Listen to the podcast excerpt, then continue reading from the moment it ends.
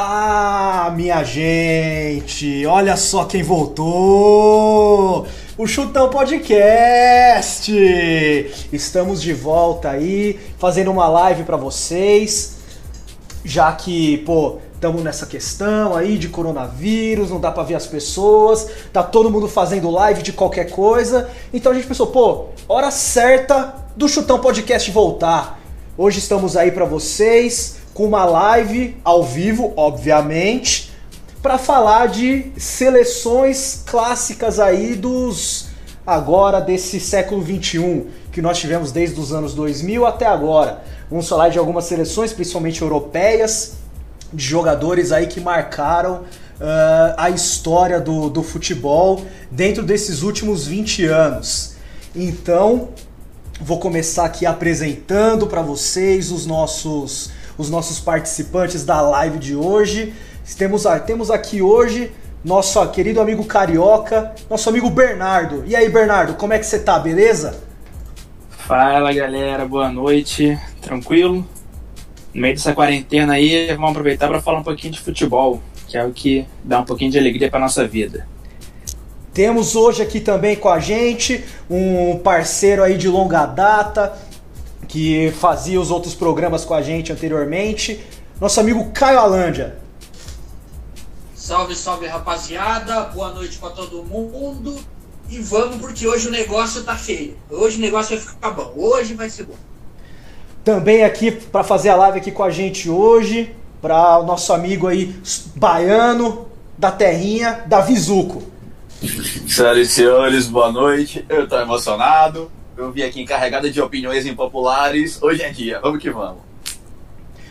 Temos também hoje participando da live, aqui para dar suas opiniões polêmicas e alguns vão concordar, outros não. Nosso querido amigo Anderson Zoto, lá de Curitiba. Boa noite, galera. Beleza? Tamo que estamos hoje pra gente discutir, cair no pau e xingar muito.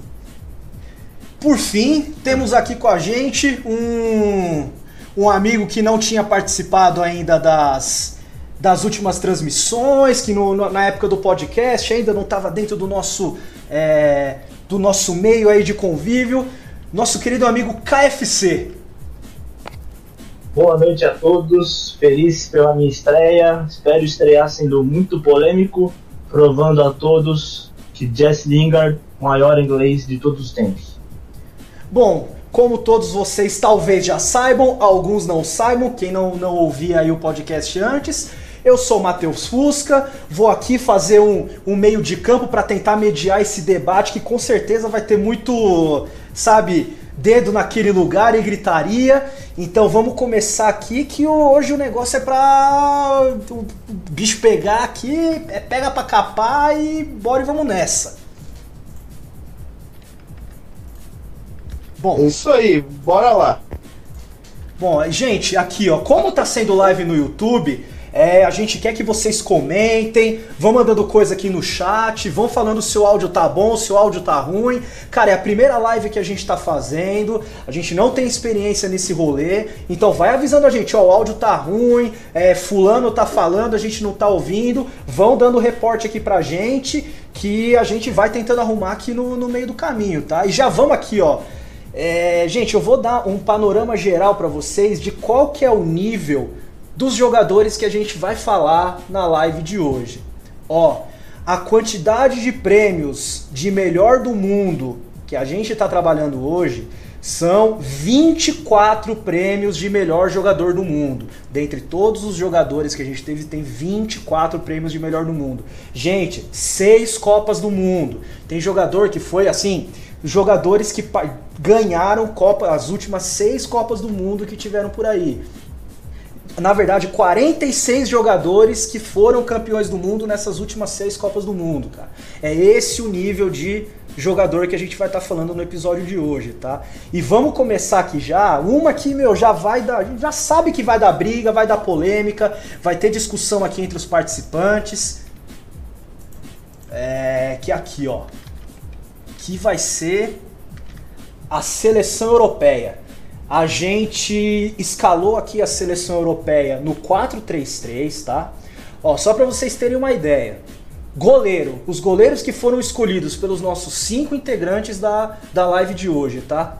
Ó, Buffon, aqui, que foi escolhido pelo KFC. Na verdade, o Buffon foi escolhido pelo KFC, pelo Zoto, pelo Zuco e pelo Bernardo. A única exceção foi o Caio, que escolheu o Neuer como o goleiro da seleção europeia do século XXI. É... KFC, diz aí pra gente, cara, por que o Buffon?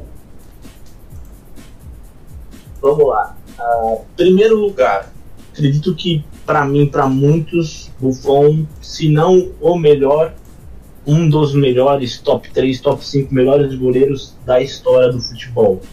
Vencedor absoluto, ídolo de um time do tamanho da Juventus, um ídolo de tamanho absurdo, não consigo nem escrever o tamanho da idolatria do Buffon, e venceu muito, venceu Copa do Mundo, tão vencedor quanto o Neuer, mas no panorama geral, no século, a gente tem 20 anos aí desde que começou esse século que a gente está. Então eu acredito que o Buffon é maior. E acho o Buffon melhor também. É mais ídolo, venceu, venceu muito, e eu acho que o Buffon é maior do que o Neuer para o futebol. E Zoto, já que você também foi um dos que escolheu aqui o Buffon, cara, diz pra gente, por que o Buffon? Então, o Buffon, eu tinha uma certa dúvida até pouco tempo atrás se ele já podia ser considerado o maior goleiro da história na frente do Levi Yashin. E eu acabei por chegar à conclusão que sim, que o Buffon é o maior goleiro da história do futebol, maior que o Levi Yashin, pode não ter ganhado a bola de ouro como o Yashin, mas o tamanho que esse cara tem, o tempo de Juventus, os títulos que ele tem, a Copa do Mundo, claro, ele só não tem a Champions League, mas é um detalhe, o cara é um monstro, o cara é gigante no gol. Ele ficou até os 39 anos de idade no mais alto nível. Hoje ele não repete mais o que ele já teve no ápice.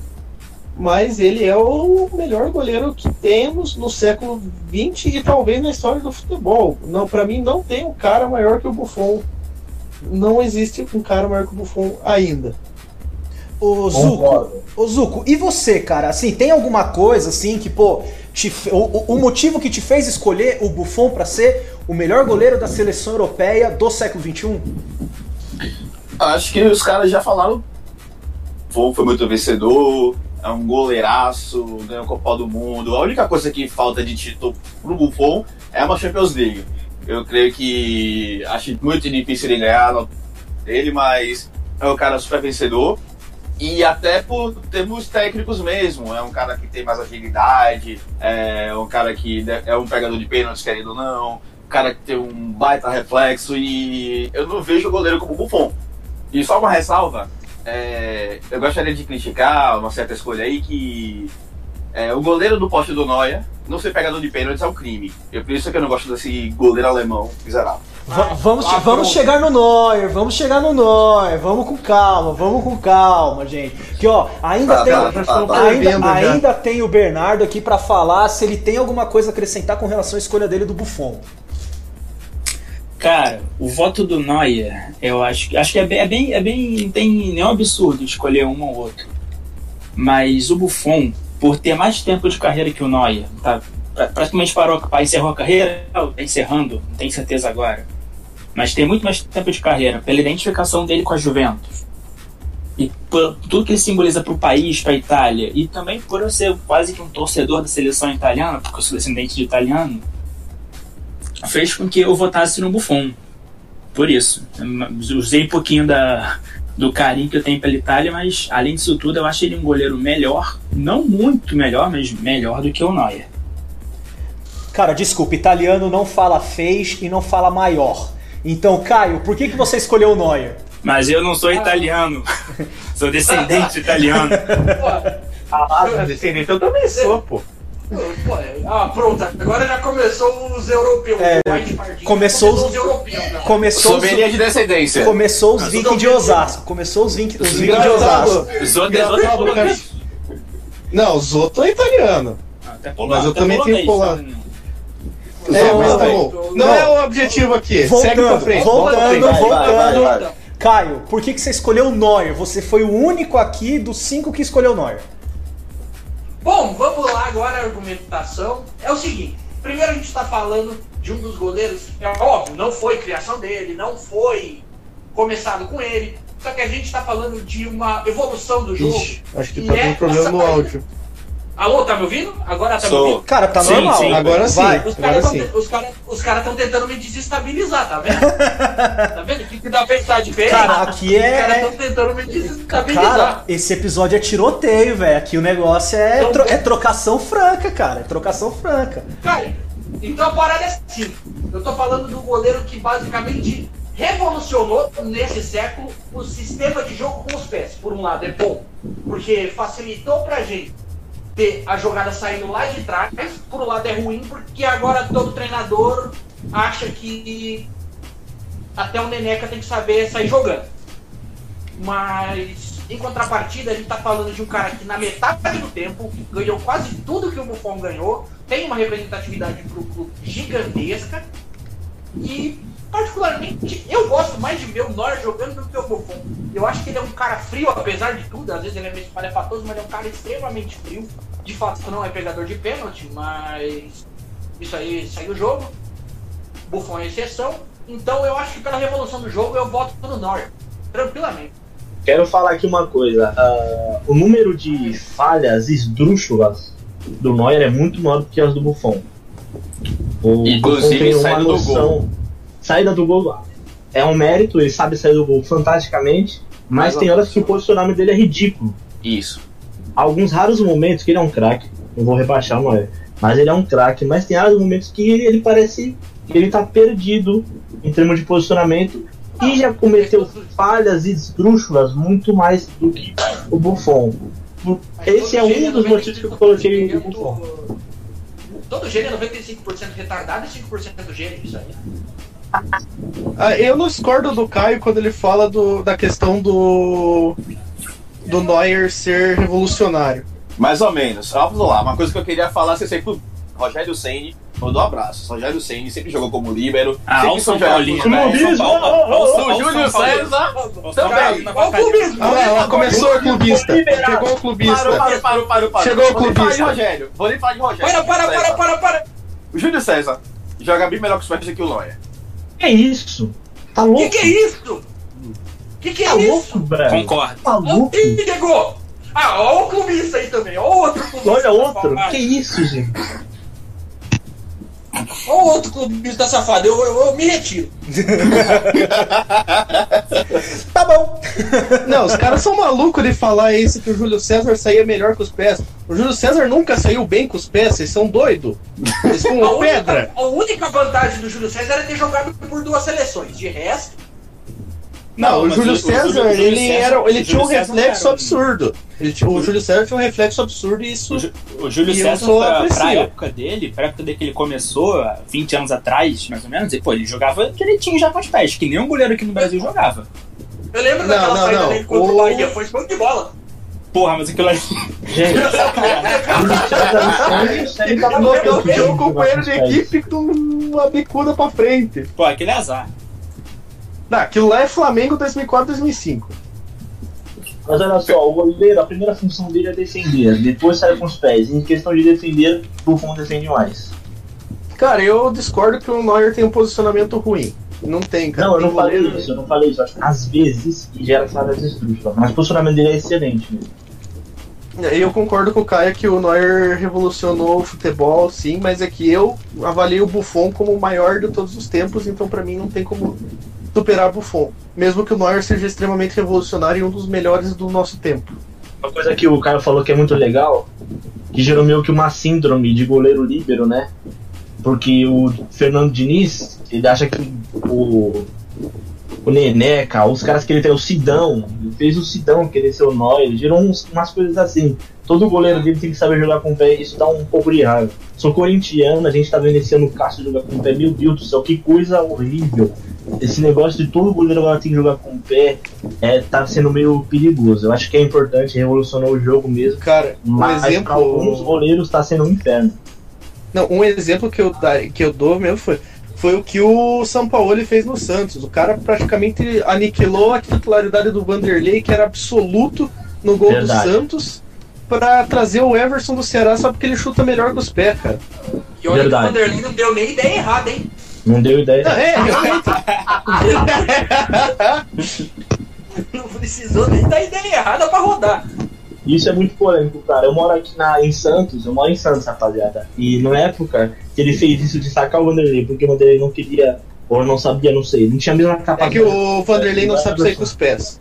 É que o Vanderlei ele A não fez categoria de torcida, a base. torcida do, torcida do Santos não recebeu nem um pouco, nem, nem um pouco bem, cara. Foi, a torcida do Santos ficou bem brava com a questão do São Paulo. Depois o Everson se consolidou, pegou bem, mas a torcida do Santos não levou muito legal. Mas o Everson não consolidou tão bem contra o Vanderlei. Eu já vi muito Santista falando que, o, que deseja muito sucesso pro Everson longe do Santos. mas vamos seguir aí.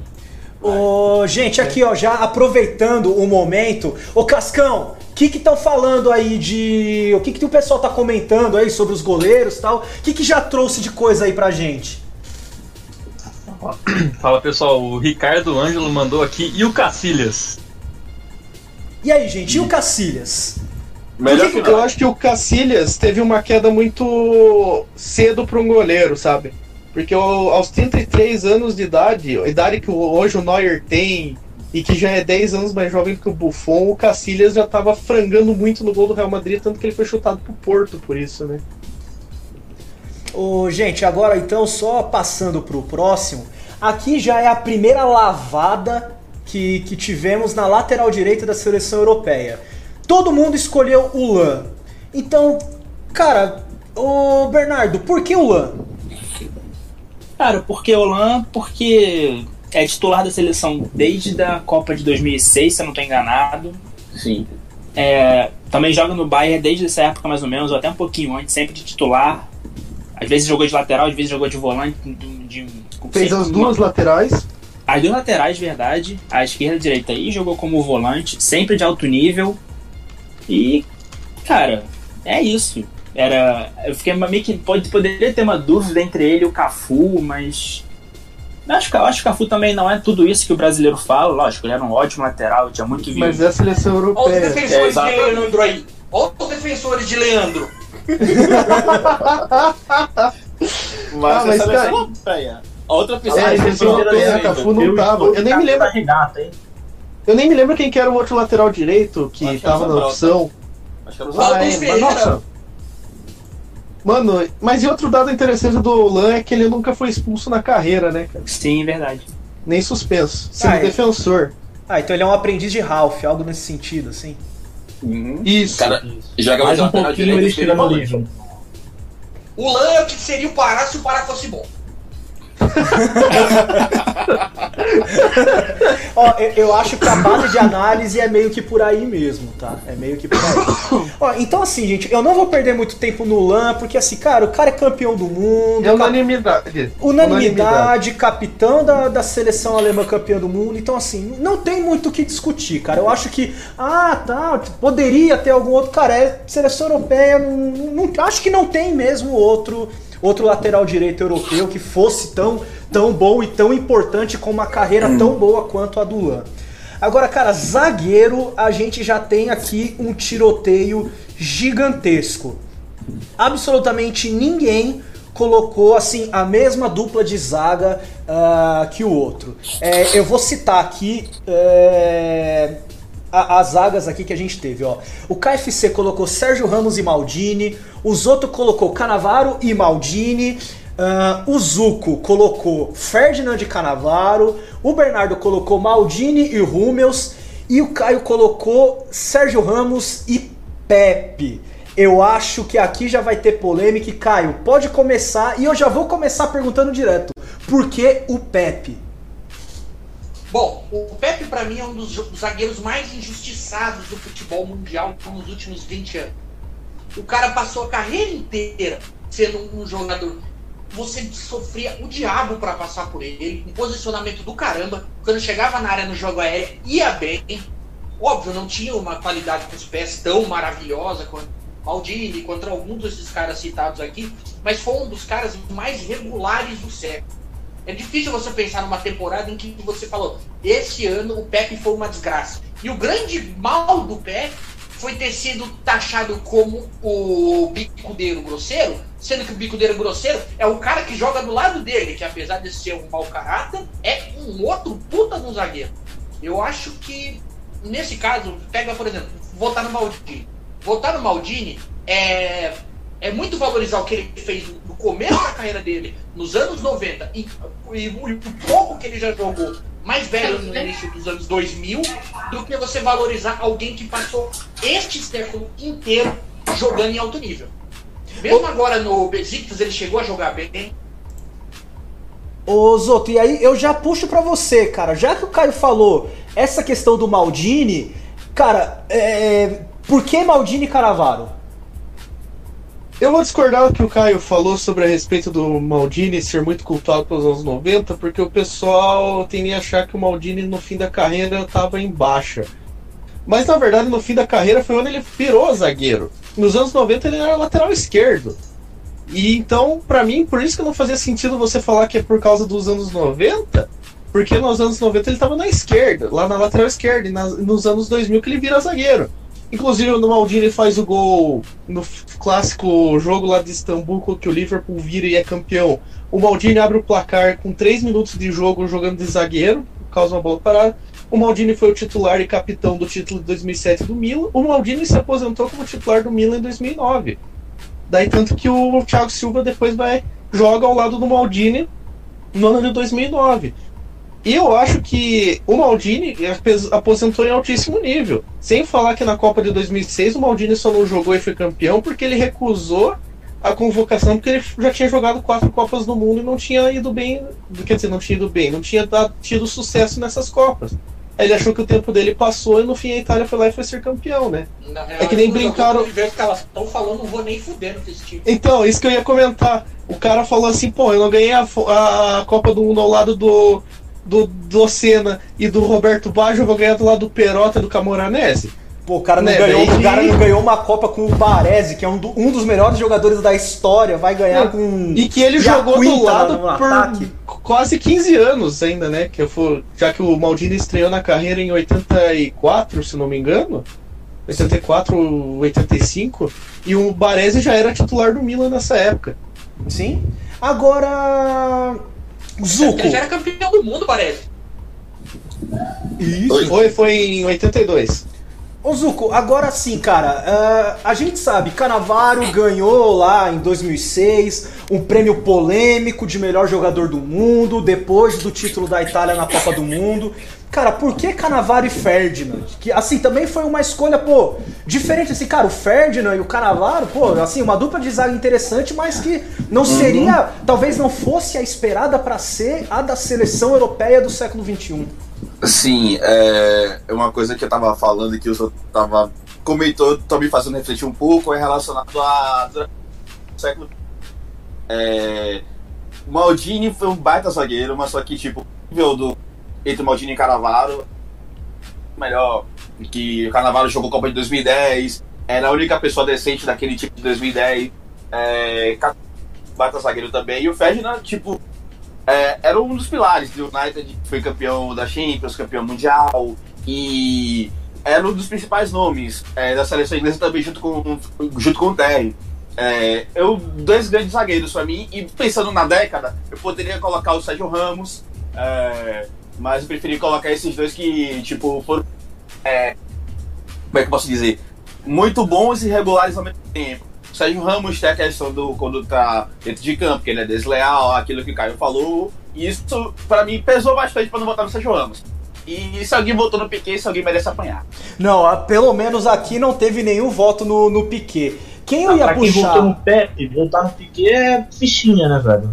Não. Ah, pronto, Pique. Não, o Pepe é, mais- não, o Pepe é mais zagueiro que o Piquet. O Pepe é mais zagueiro que o Com Piquet. facilidade, com facilidade o Pepe é mais zagueiro que o Piquet. É, é absurdamente me- melhor que o Piquet, não é pouco melhor. é absurdamente Mas eu não espero nada de um grupo que colocar o Pepe como um zagueiro do, do século. Que catar o Ah, cara-. O cara vestiu a camisa do Barcelona em 2011 ele já virou um deus do futebol, né? O que, que o Messi não fez Não. com a cabeça das pessoas? Não, Piquet foi campeão do mundo em 2010, pô. Ah, é outro- outra camisa que todo mundo achou que virou lenda. O pessoal esquece que o, título, que o titular da final foi o Jesus Navas. Jesus Navas é Deus agora também. O Capitão é é filho. campeão do mundo. É, de titular absoluto ainda.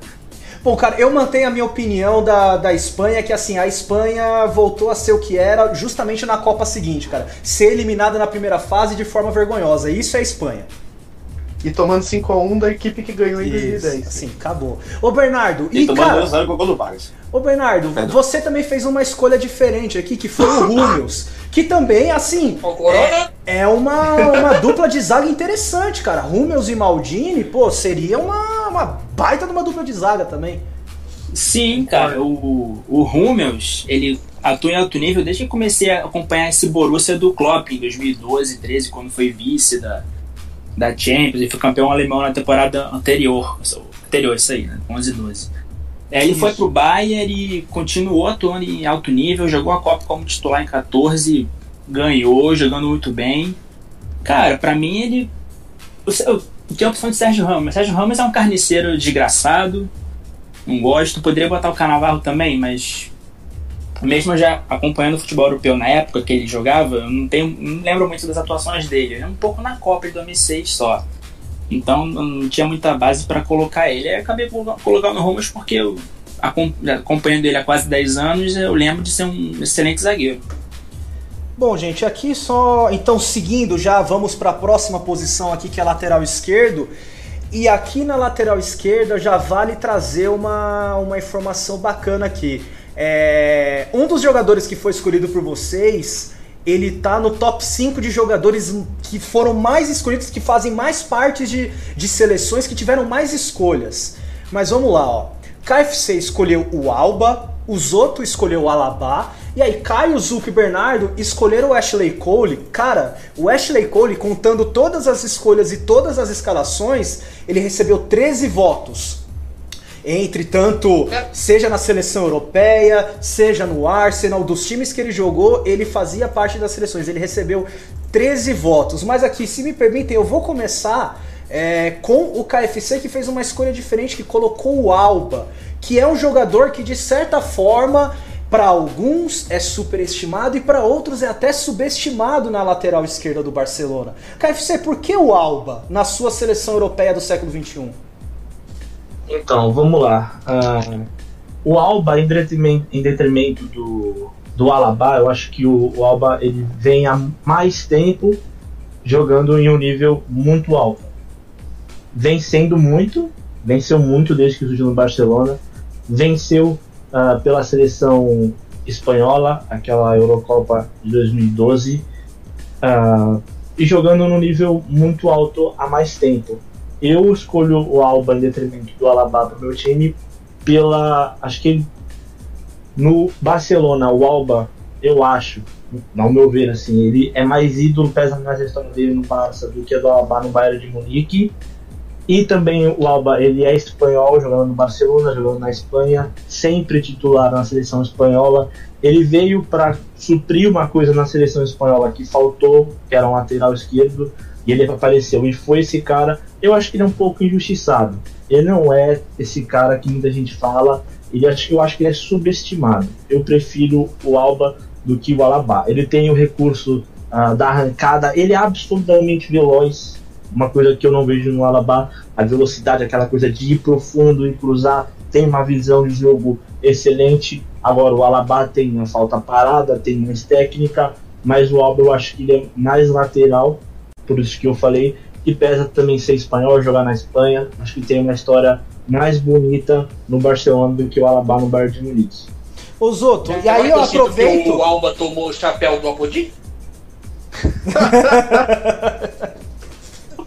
Temos o Messi vencedor. tomou um chapéu do Petros. Ah, o futebol é isso, acontece. Toma chapéu do Petros, velho. É, tomar, cha- tomar chapéu do Petros é meio, é meio triste, cara. um chapéu do Petros. Futebol é isso, cara. Porra, mas dá, dá chapéu no Messi, porra, um metro e meio, cara. Não, o Apodi deu dois chapéus. não. Foi dois chapéus caneta. Temos, É, temos um vencedor. não é um tão, tão bom marcador assim. Mas o que eu falei tá falado. Ô, ô Zoto, e aí eu aproveito, já que o contraponto que o KFC usou do Alba foi o Alaba, por que você escolheu o Alaba em detrimento do Alba? Porque eu acho o álbum um péssimo marcador, como o próprio KFC admitiu e o Caio citou o o baile com a Podi aplicou nele, né? Porque assim, o Alba, ele realmente surge no Valência como um cara, um ponta, um lateral veloz. Inclusive na Euro 2012 ele realmente vai muito ao ataque, fez gol na final e tudo. Mas o Alaba, ele não é um cara, não é um lateral de velocidade. É que a gente aqui no Brasil, desde que o Cafu e o desde de sempre a gente é acostumado com os laterais que sobem e vão cruzar, né? Lá na Europa eles preferem os laterais algumas vezes mais marcadores do que os que vai mais para mais sejam mais ofensivos. E o Alaba é um desses caras marcadores, tanto que o Alaba ele, ele apesar de tipo de não ter essa velocidade, essa ofensividade, ele é um cara que marca bem, é um cara que tem muita técnica. É que a gente não acompanha a seleção da Áustria porque a seleção da Áustria está em baixa há anos, não vai para a Copa desde 98. Mas o Alaba é um cara tão técnico que na seleção austríaca ele é um segundo volante com chegada ofensiva. Ele é um cara que praticamente é o maestro do meio-campo austríaco, mesmo sendo o lateral esquerdo do Bayern de Munique. Então tem essa questão que o Alaba acaba sendo tendo menos visibilidade quando se trata de um jogo internacional, principalmente desses torcedores que só acompanham é, o futebol internacional pelos amistosos, né, ou pela seleção, porque a Áustria tá- é uma seleção que está em baixa há anos. E nesse caso, por exemplo, o Alaba, ele tem tantos títulos pelo Bayern de Munique por, quanto o Alba tem pelo Barcelona. Ambos têm uma Champions League, mas o eh, eu acho que o Alaba tem mais títulos do campeonato alemão porque o Bayern ganha muito mais alemães. E eu acho que nessa questão, o, o Alaba é um cara muito técnico, e apesar que há alguns anos eu já não acho que o Alaba seja mais o melhor lateral esquerdo do mundo na atualidade. Que eu acho que seja o Andrew Robertson, do Liverpool. E daí, então, mas nesse caso, eu acho que até agora, entre os europeus, as opções que tinham lá, tipo Ashley Cole e o Alba, eu acho que o Alaba seja o, o melhor dentre esses do século. XXI. Sim, sim. A questão do Ashley Cole, eu vou dar uma segurada, vou segurar a audiência, que a gente vai ter uma oportunidade de falar um pouco melhor sobre o Ashley Cole quando a gente for falar do, da própria seleção do Arsenal. Então a gente não vai falar do Ashley Cole agora, apesar de ter sido a escolha tanto do Caio quanto do Zuko quanto do Bernardo, vamos deixar pra falar do Ashley Cole depois e vamos passar aqui pra posição de volante que, cara, agora vai começar tiroteio. Posição de volante da seleção europeia. Nós tivemos KFC escolhendo Pirlo, Zoto Vieira, Caio Chave. Aí, por conta de assim ter que acertar a posição, porque precisava ter um volante no time, o Zoto, o Zuco colocou o Cross. E também para acertar aqui o time do Bernardo, o Zidane de volante. É, Bernardo, cara, você, na verdade, você montou um meio de campo aqui Zidane, Iniesta e Lampard. Você enxerga que o Zidane seria o jogador com um pouco mais de responsabilidade de marcação do que os outros dois? Ou não? Você acha que talvez o Iniesta ou o Lampard conseguiria ter essa função dentro do time? Bernardo? Bernardo morreu. Bernardo? Oi, tô aqui. Oi, oi. Opa, Tá dormindo. acorda, filho! Não, A, a gente tá ao vivo, cara, a gente tá ao vivo! Coronavírus! coronavírus. Cara, eu acho que desses três, o Iniesta era o que tinha mais aptidão pra jogar de maneira, não mais defensiva, mas que pudesse pegar a bola um pouquinho mais de trás e distribuir o jogo. Por isso que eu pensei, eu pensei na minha cabeça, o Iniesta um pouquinho mais atrás, com Zidane e Lampa um pouquinho mais à frente dele, ligando pro ataque.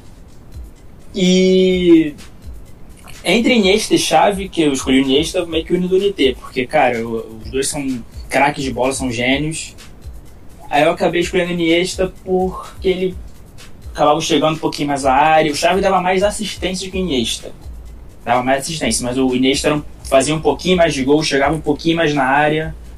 Aí por isso que eu escolhi ele. Fez gol, fez o gol do título da Espanha, o maior título, né, o título mais importante da história da seleção espanhola. É por isso eu, votei nele, pensando nele um pouquinho mais recuado em relação aos outros dois. Entendi, entendi. Isoto, você fez uma escolha interessante aqui de volante, ah, que na verdade é o que difere da sua seleção para o para a seleção do Bernardo, por exemplo, que o Bernardo montou ali o trio de meio de campo com, Zidane, com Iniesta, no caso dele, Zidane e Lampard, e você montou com, Vie, com Vieira, Iniesta e Zidane. Cara, Vieira eu achei uma escolha muito interessante, mas por que o Vieira? Eu já pensei, já penso em seleções assim quando vai para montar numa questão mais tática mesmo. E, nem, e eu acho que o Patrick Vieira é um, simplesmente o melhor volante marcador que eu vi jogar no futebol. E isso no tempo de Arsenal. Para mim, no tempo de Arsenal, o Patrick Vieira era simplesmente um monstro do, da marcação. Não tinha um cara que conseguisse passar. E eu acho que ele, inclusive, é mais importante são da temporada Invincibles do Arsenal, que eles ficaram invictos.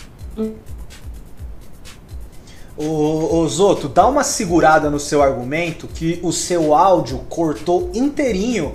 A gente não conseguiu ouvir. Vamos passar, vamos, vamos passar aqui rapidinho pro, pro KFC e a gente vê se o, o, seu áudio melhora logo depois. KFC, você escolheu o Pirlo, que é uma escolha até que na minha opinião seria uma escolha até relativamente óbvia para essa posição, mas que ninguém repetiu. Por que, que você escolheu o Pirlo para ser volante? Você acabou de falar. É uma posição óbvia. Não escolheram porque são mau caráteres, certo? Esse é meu argumento. Mas, cara, Olha o Pirlo, eu acho que ele. ah, sim, o Pirlo é o maior marcador da história do futebol. Calma, amigo, calma, deixa eu falar. Eu acho, é, não sei, mas eu acho que ele é o volante de todo o estado. Eu acho que ele é o maior vencedor da lista. Nesse século, ele tem sete campeonatos italianos conquistados, ele tem duas Champions Leagues e ele tem peso de idolatria em dois times grandes da Itália, Milan e Juventus. E para a Itália ele é um ídolo absurdo. E cara, a gente viu ele jogar, né? A gente viu praticamente a carreira dele. Ele jogava de terno. Era um playmaker absurdo. Uh, pegava a bola com o zagueiro mesmo e levava lá para frente e fazia chegar. Bola parada é o rei. Batia bola parada de uma forma absurda. Era, jogava de terno, era bonito, era elegante ver ele jogar.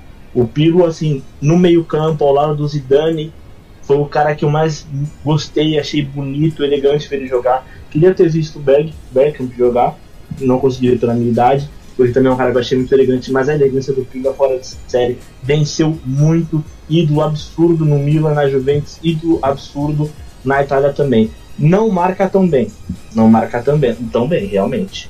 Mas o Vieira não tem o recurso nem 20% do recurso de saída de bola, de bola parada, de chute ao gol, bola à distância, de passe de assistência que tem no Pirlo. O Lucas saída de bola do Vieira é um absurdo. Porra, o Vieira era o cara mais técnico na saída de bola. E sem falar que ele era um paredão, cara. Mas a gente tá comparando com o Pirlo, a gente tá comparando com o Casemiro. Mas é um, é um volante marcador ou um volante que faz a saída de bola? Então, na minha seleção eu coloquei o Pirlo de volante. É, realmente é a minha que o meu argumento, vai, é o meu argumento, É que o meu argumento cortou na metade. Eu tava explicando justamente É, termina, termina aí. É, então, é que o meu argumento é que o Vieira foi o cara mais importante para que o Arsenal se tornasse campeão invicto do que qualquer outro jogador do sistema defensivo. Porque ninguém passava pelo Vieira. Tanto que, se você for ver, o Arsenal dos The Invincibles teve menos vitórias do que o City e o Liverpool nessas duas, últimas duas temporadas, porque teve 12 empates. E 12 empates garantidos porque o Patrick Vieira era um leão do meio campo. E esse é o meu argumento, que o Patrick Vieira é simplesmente o maior marcador da história do futebol. Tem gente Muito... fazendo enquete Vieira e Busquets, ver quem é melhor. Porra. Ah, não. Não, isso daí era pra saber o nível de sanidade mental de alguém. Isso aí tá errado, já tô completamente errado. Ô, ô, ô, ó o cachorro, ó o cachorro, segura o cachorro. Quem falou Busquets? Ô, é ô Cascão, Cascão, o que, que a galera tá falando nos comentários aí? Já tá tendo alguma polêmica dos, dos volantes? O pessoal já tá lançando alguma coisa aí pra gente? Então, vou começar aqui primeiro num comentário que eu achei mágico do nosso querido Limonades, que o César Martins só não entra na lista porque não é europeu. Agora não sei se é no gol ou se na zaga, né? No gol. Quem que é, é... César Martins? É o zagueiro do, goleiro. Zagueiro do Flamengo que defendeu aquele chute lá. Senhora. Citaram também Zambrota. Tem um comentário aqui do nosso amigo Ricardo Ângelo que falou que o, o Pepe está sendo muito importante na virada que o Porto deu no Campeonato Português desse ano também. Tem gente reclamando do Alba, inclusive, viu? Só lembrando a galera que são as opções disponíveis no Globo Esporte também, né? Tá seguindo isso?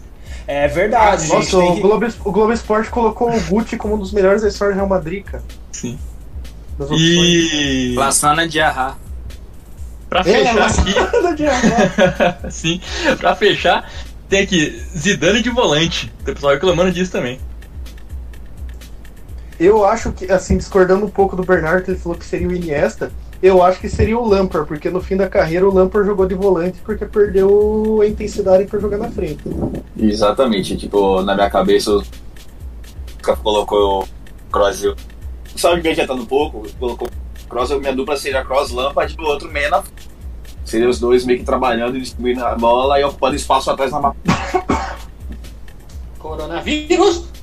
Não Hashtag, adianta, essa a, a- a hashtag do, desse programa já vai ser hashtag coronavírus, cara. Porque olha. E não tá Tá. errado, porque em plena quarentena tem o, o cara tá participando, tá tossindo que nem um idiota.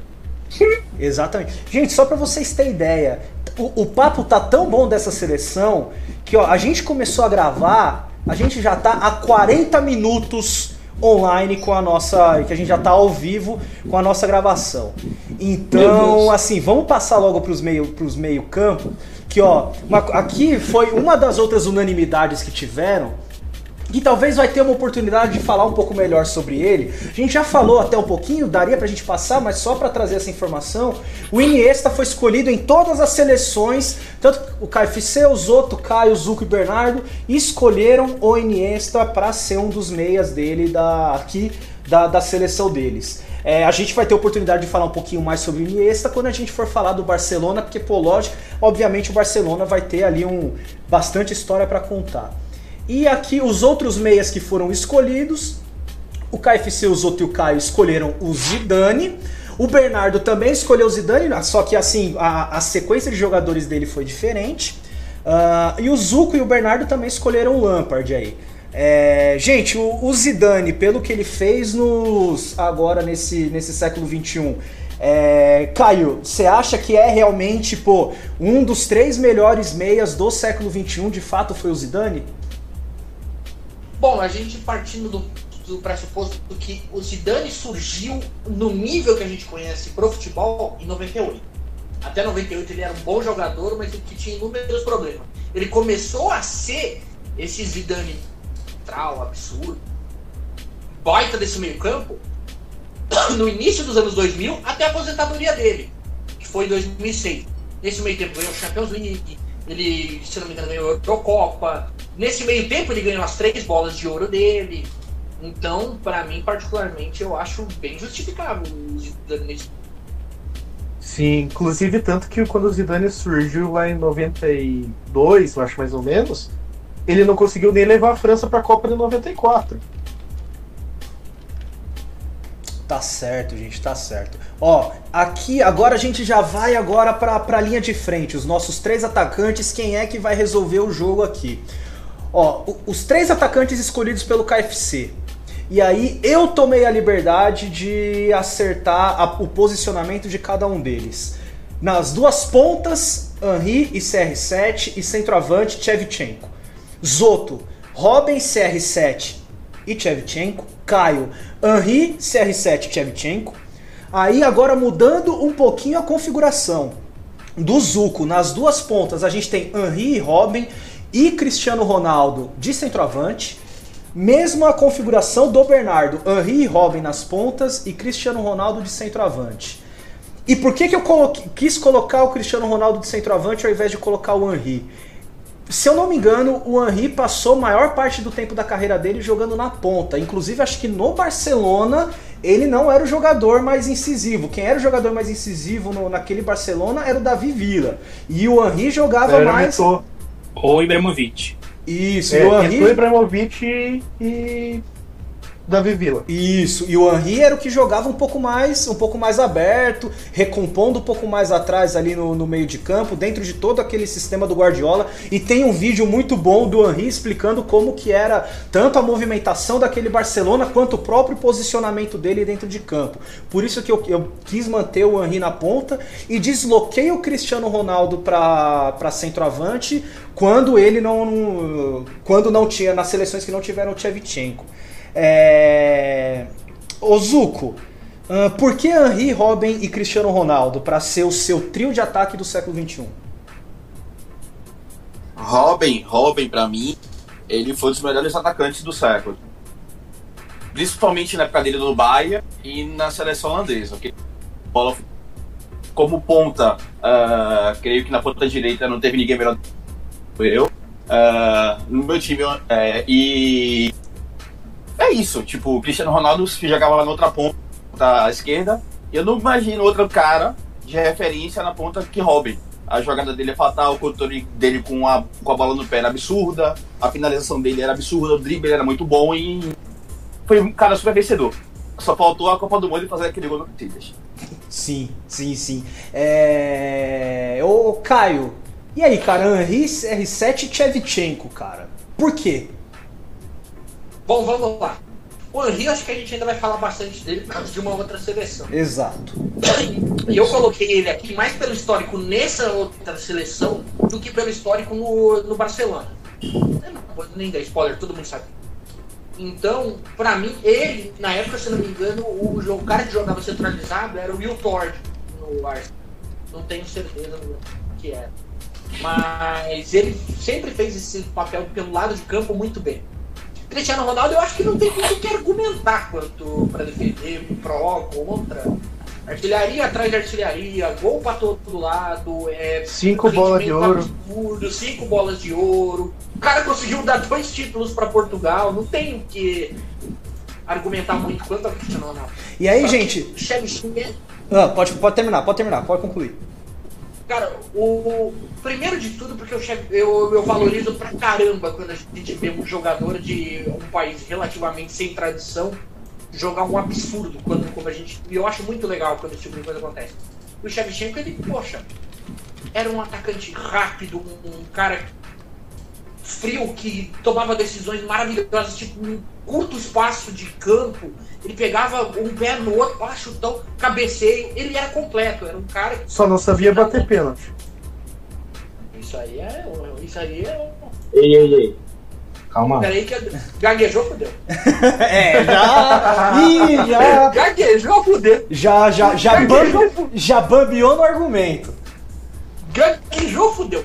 Mas enfim, pra mim, ele é um dos melhores centroavantes que está não só do século XX, que está da história do futebol. Não, tá certo, gente. Ô, Cascão, o que, que a galera tá, tá comentando aí pra gente? O que, que a galera. É, porque, cara, é atacante, eu já imagino que vai ter polêmica. Pior que, por enquanto, todo, ninguém comentou nada falando mal da gente ou xingando a gente ou a nossa família. Apenas perguntaram do Ronaldo, eu acredito que seja o Ronaldo, Cristiano Ronaldo, né? Ele não estava na lista, mas aí o Caio. Não, se for o Ronaldo Fenômeno, explica que essa seleção é só para europeu. Isso, justamente. É, é, essa seleção é só os nascidos na Europa, né? Exatamente. Isso, nascidos na Europa. E assim, gente, e só pra que fechar... São Cristóvão não é na Europa. é. é, tem essa, tem esse, esse detalhe que é realmente importante. Mas, gente, só para fechar essa parte aqui da, da seleção da Europa, eu já trago aqui o dado que o Cristiano Ronaldo foi o jogador que foi mais escolhido por vocês dentre todas as, dentre todas as seleções. É, ele apareceu 21 vezes contando todas as seleções e foi o que teve mais citações, seja na seleção europeia, na seleção do Real Madrid, enfim, ele teve 21 citações, é o jogador que foi mais citado do, dentro desse. Uh, dentro da nossa votação. É, gente, a gente já tá, ó, 48 minutos de live, então vamos dar uma, uma acelerada que eu não quero ficar parado aqui só na seleção europeia e também a gente não vai falar pro pessoal ficar até duas horas da manhã conversando aqui com a gente. Gente, vamos ah, passar aqui, vamos passar aqui para a próxima, que é a seleção da América do Sul, hein? Então, ó, aqui já vai ter, ter coisa bacana aqui, já vai ter sangue rolando aqui, ó. também formado no 4-3-3. E aí aqui a primeira, a primeira escolha aqui que foi goleiro é a que provavelmente não vai ter treta. Provavelmente não, obviamente não vai ter treta, porque todo mundo escolheu o mesmo goleiro para ser, para fazer parte aí da seleção da América do Sul, que foi o Dida. É... Cara, o KFC, por que o Dida, esque... apesar do Corinthians, apesar do Corinthians, por que o Dida? Essa frase, apesar do Corinthians, me quebra demais, hein? Puta merda. Foi por isso que eu direcionei essa pergunta para você. Eu quero ver se os seus argumentos estão. Porra, o, pelo amor de Deus. o nível de desenvolvimento dos seus argumentos além do Corinthians. Além do Corinthians. O que sou eu além do Corinthians? Beleza.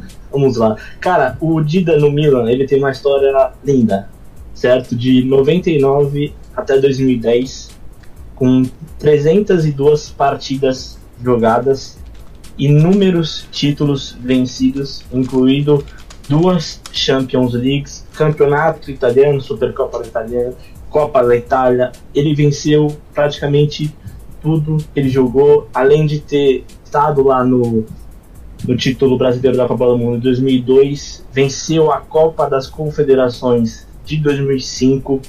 É, é um monstro, é um monstro. Foi ídolo absurdo no Milan, uma história de 10 anos ídolo da seleção brasileira, com uma história muito bonita na seleção, vencendo muito na seleção, vencendo muito no Milan e se consagrando um dos maiores goleiros e melhores, não só sul-americano, mas uh, do século ao redor do globo mesmo. Tem gente que citou Cacilhas nos goleiros, verdade, é uma boa estação, assim como o Dida é uma boa estação. Cacilhas nascido no Rio de Janeiro, né? Não, não. Então falando em questão de goleiros do Globo inteiro. Se a gente fosse colocar Globo inteiro, acho que o Cacilhas e o Dida também são goleiros que entram no, no patamar. Os entendeu? terraplanistas o não concordam cara, com a sua frase, viu? É, então, assim, cuidado com o que você disse, porque você pode estar ofendendo um terraplanista que possivelmente esteja assistindo a nossa live.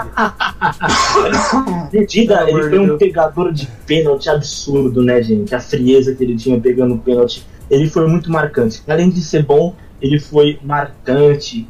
Às vezes, um personagem para algumas pessoas que viam essa frieza dele pegando pênalti. Para mim, o melhor goleiro brasileiro desse século até o surgimento do Alisson, que surgiu nos últimos anos. Tá certo.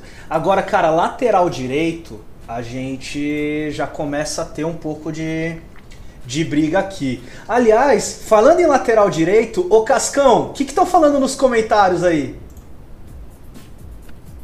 Nos comentários estão falando bastante se o Romero está na lista. Angel Romero, camisa 11 do Corinthians por alguns anos aí.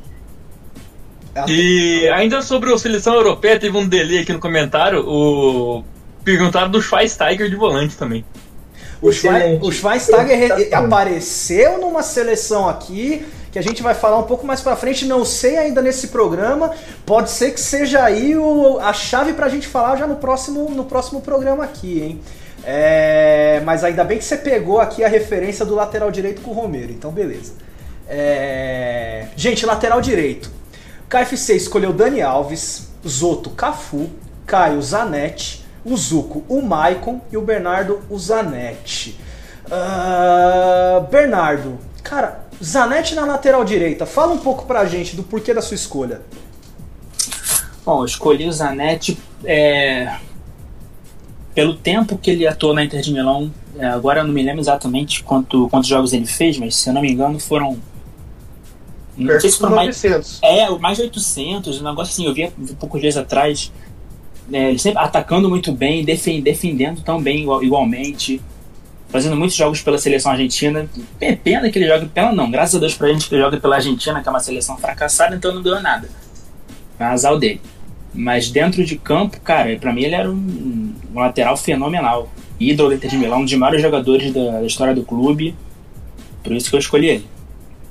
Ô Zuco, e o Maicon, cara? Fala um pouco pra gente do porquê o Maicon.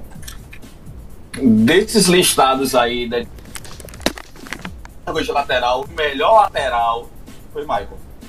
É, Daniel Alves deixava a avenida. No Barcelona, ele jogava mais com a tática, o funcionamento tático. é, não era que ele defendesse muito bem e ele não defende muito. Isso é crítico. Em 2014, ele foi para o banco de reservas por conta disso. E a fase do Michael na Inter de Milão foi absurda.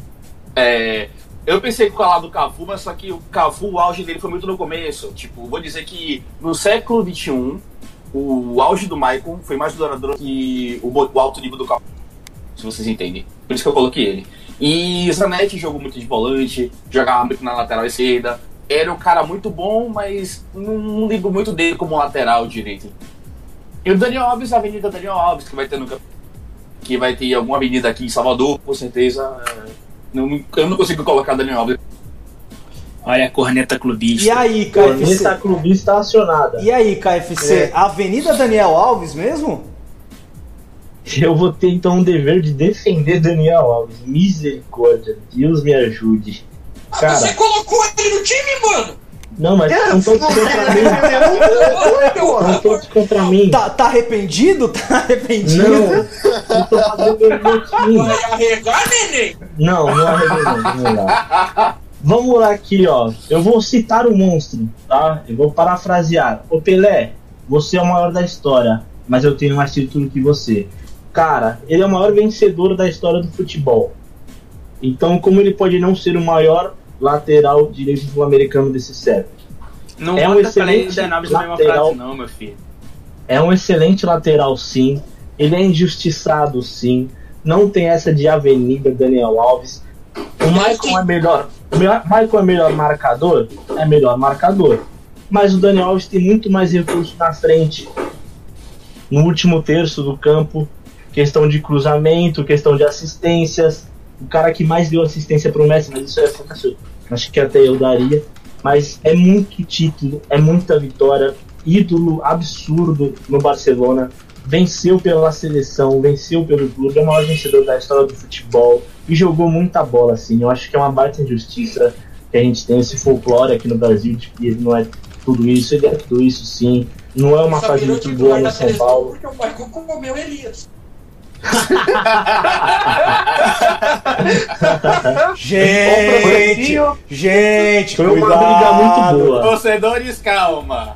Torcedores, Ó o calma. processinho. Foi uma briga muito boa de titularidade essa. Lembrando que eu não conheço o Caio. E me é coloca, Caio? e me coloca à disposição para demais esclarecimentos. Mas o fator principal assim foi a cara, como é que eu posso colocar, eleger o maior lateral do século, se não aquele que é o maior vencedor da história do futebol? Eu acho injusto não colocar ele. Pra mim, o maior vencedor da história do futebol se chama Rogério Senni. E nem por isso eu coloquei ele como Ah, sai goleiro. daqui, cara. Que, pelo amor de Deus. Cagar, ô clubista. Cara daqui, velho. Todo É, São tá. Paulino tem que mencionar Rogério Senna, velho. Ô, Exato, o cara foi o cara que o mais venceu com a camisa de tá um.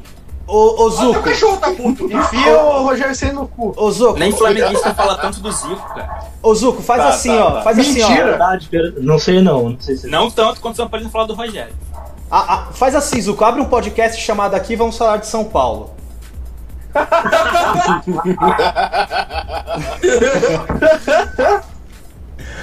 Che- ó, vai, ó, vamos, seguir, vamos seguir, vamos seguir aqui, ó. Segue aí, segue aí, porra. Ô Zoto, ó, já Não, que não presta nós não, Michael, desculpa. o Cafu foi falado aqui em, algum- em alguns momentos, cara. Por que o Cafu na seleção do século XXI? Da América do Sul, obviamente. Porque o Zanetti jogou muito mais tempo de lateral esquerdo, tanto pela seleção argentina quanto pela, seleção, quanto pela Inter de Milão. O Daniel Alves tem esse problema da marcação que eles já citaram, e o Michael teve, na verdade, um auge muito curto. Tanto que depois que ele saiu da Inter e foi jogar no City, ele foi uma porcaria. O Cafu, quando, no- nesse século, ele já entrou no século com 30 anos de idade, né? Ele não era nenhum garotão.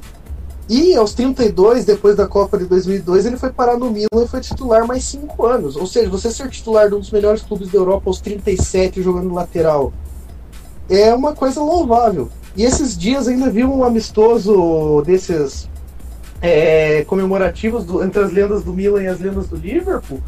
E o Cafu, de lateral direito, com 50 anos de idade, ainda tinha mais fôlego do que muito lateral direito que é titular nos melhores clubes do mundo hoje. Então, pra mim, o Cafu é, o- jogo festivo. é, o, o Cafu ele seria o tá melhor lateral. Ah, o Cafu dá um pique e o Wilson Bolt sua com ele. Tipo, então eu acho que nesse caso o Cafu, por ter sido um cara que teve uma- um alto nível mesmo com a idade avançada, é alguém que merece uma uma menção numa seleção histórica, principalmente se for da, da América do Sul. Mas Leandro ou Cafu? Cafu, óbvio. Leandro. Leandro, pô. Leandro. Lateral Leandro que só jogou no Flamengo. Leandro só jogou no Flamengo bem, cara. Não vem com essa. Isso aí só jogou no Flamengo. É, na seleção ele não jogou, né? Ele chegava, baixava do meio campo, que tipo de linha de fundo é essa? Olha, levando o argumento contra o Michael aqui, que ele também caiu muito rápido a carreira dele aí. Daniel Alves teve mais longevidade e o Cafu também, cara. É, teve esse ponto. Lembrando também. que o Michael não conseguiu jogar no Havaí esses anos atrás aí. Exato. Exatamente. eu Criciúma. Havaí. Havaí. Os dois, Havaí. os dois. Ele foi pro Criciúma também, 2017 né? Havaí, jogamos o dois. 19 no Criciúma, foi péssimo. Nossa, que desgraça. Caramba, cara, que é. É triste, cara, porque eu, eu gostava muito do Maicon, cara, justamente, não sei, pra, pra mim, ele seria o melhor acho que- lateral direito da história. Mas, cara, eu gostava muito do Eu equilíbrio dele no, no ataque e na defesa. Eu Cara, acho zoado o porque. é um cara foda, eles deslocaram o Zanetti pra volância na Inter quando o Michael começou Exato. Sim. a usar É verdade. lista. Que eu votei nele, aliás.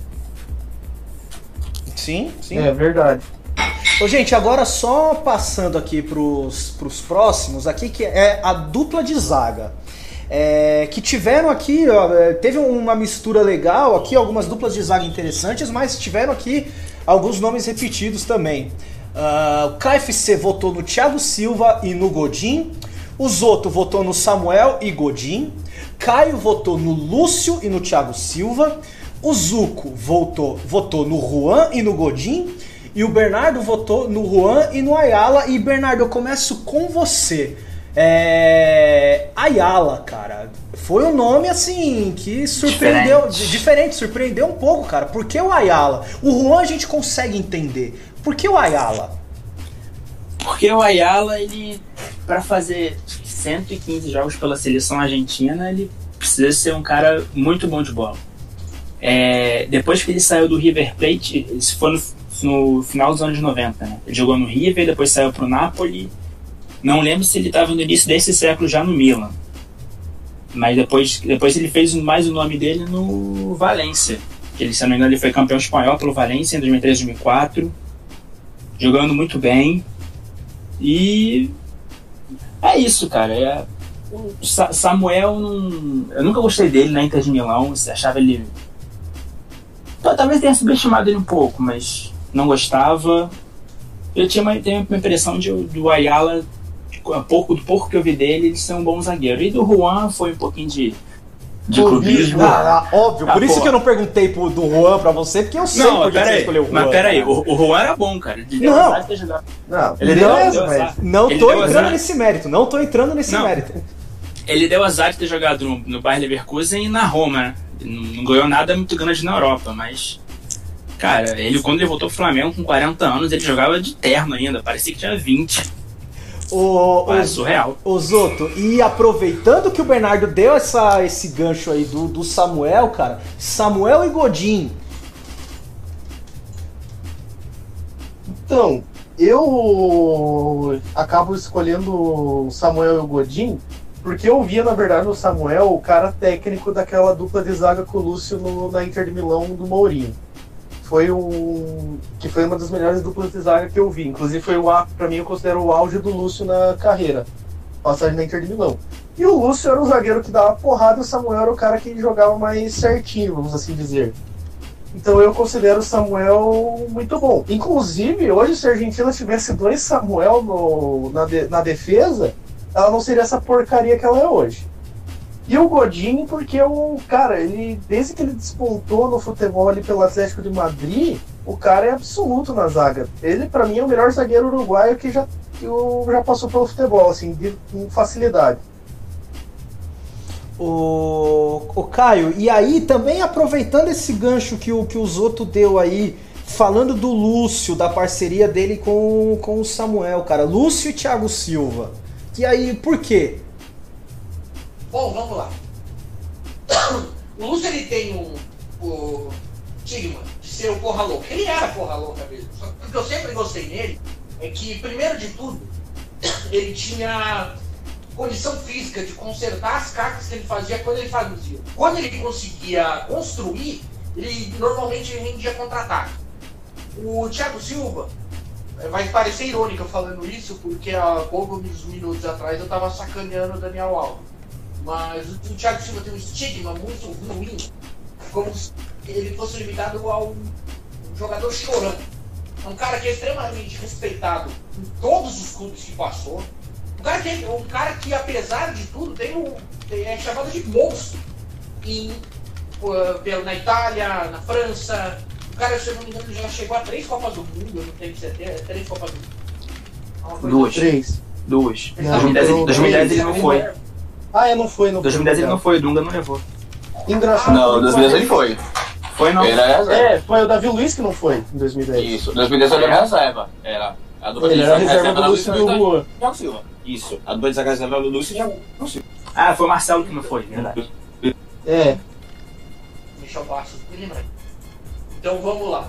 O, o Thiago Silva, ele é muito levado quando você analisa. O coronavírus tá foda. O- Quando você analisa as asneiras que o Davi Luiz fazia, a gente costuma jogar muito nas costas também do Thiago Silva.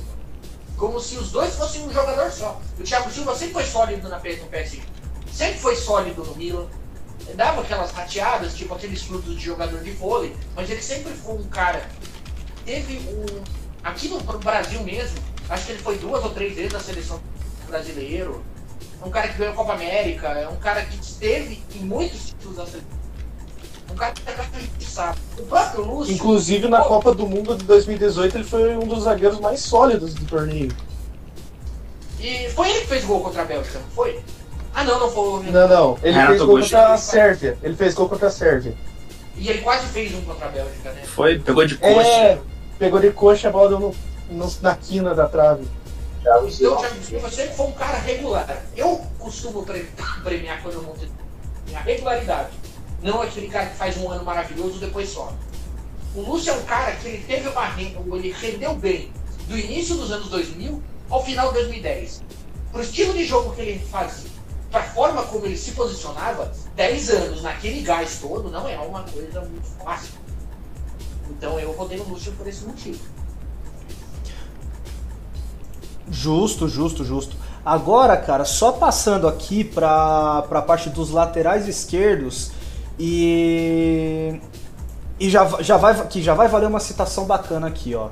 Ah, quatro do- dos participantes votaram no Marcelo, que foi o KFC, o Caio, o Zuco e o Bernardo, com exceção do Zoto com Roberto Carlos. E aí já vale colocar aqui que o Marcelo também faz parte do top 5 de jogadores que foram que apareceram em mais seleções.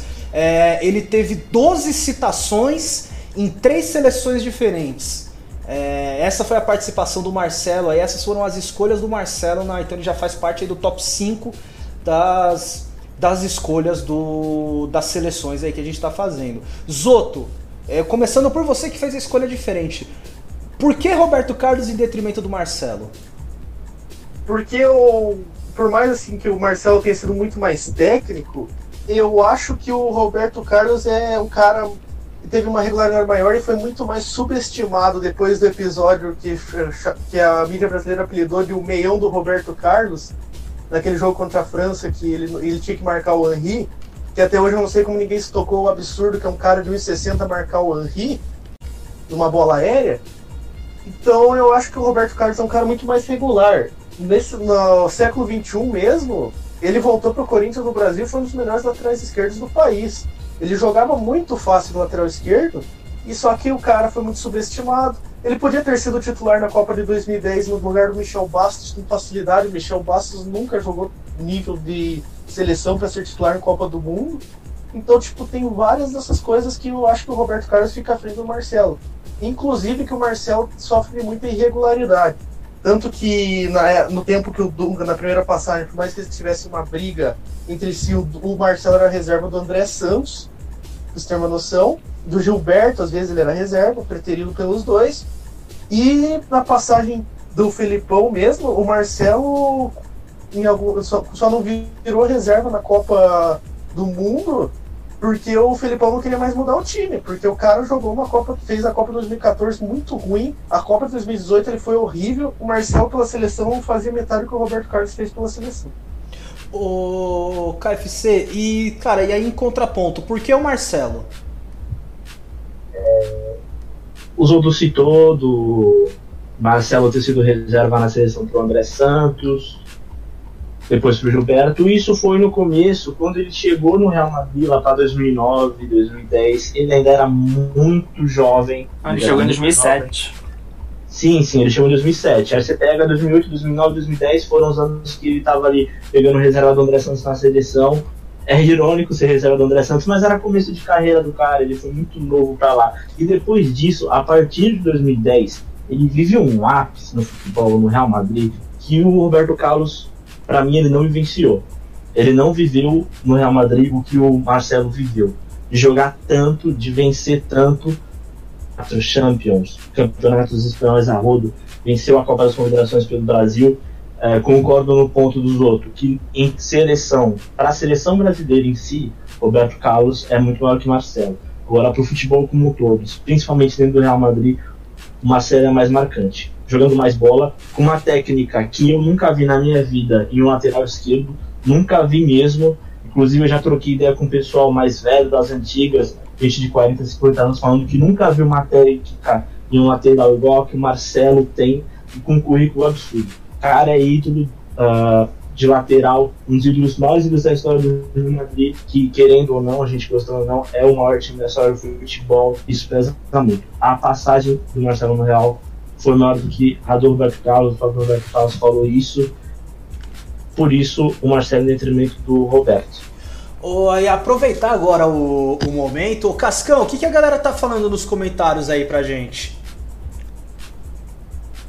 A galera tá comentando aqui bastante do, do Thiago Silva, né? Até o Júnior comentou aqui que o Thiago Silva ficou marcado negativamente por um jogo que ele nem jogou, em referência ao 7 a 1 E também temos um comentário aqui do nosso amigo canal Parabucano perguntando sobre o, a falta do Kleber. Kleber é o melhor lateral esquerdo da América do Sul. Meu Deus do céu, cara, olha o nível do Judas não clubismo entra no que time. é. Afeta a cabeça do cara, o clubismo. Pô, mas o Thiago Silva ele é marcado pela cena de estar sentado na bola e chorando na, nos pênaltis contra o Chile, não pelo 7x1 que ele não foi. Mas depois assimilaram ele com o 7-1, cara. Tem gente que acha que ele jogou o 7-1 de titular. Ah, ele fez a cagada Mas- de se meter na frente do Espina. Exatamente. Eu não acho que foi cagada, é. do 7x1 foi uma foi infantil. É, que Não, eu não acho que foi culpa dele. Eu acho que o Ospina foi um retardado de jogar a bola em cima do Thiago Silva. Mas, mas ele também não fez questão ele de se mexe na. Ele se mexe na frente do goleiro, pra aquilo ali é lance pra cartão, claro. Ele, ele não O fez cartão- questão de sair da frente. Exatamente. Tipo, ele está fora do jogo de semifinal por um cartão besta que ele tomou. É. Sendo evidente, tipo, meio que. O, a, o psicológico não tava legal.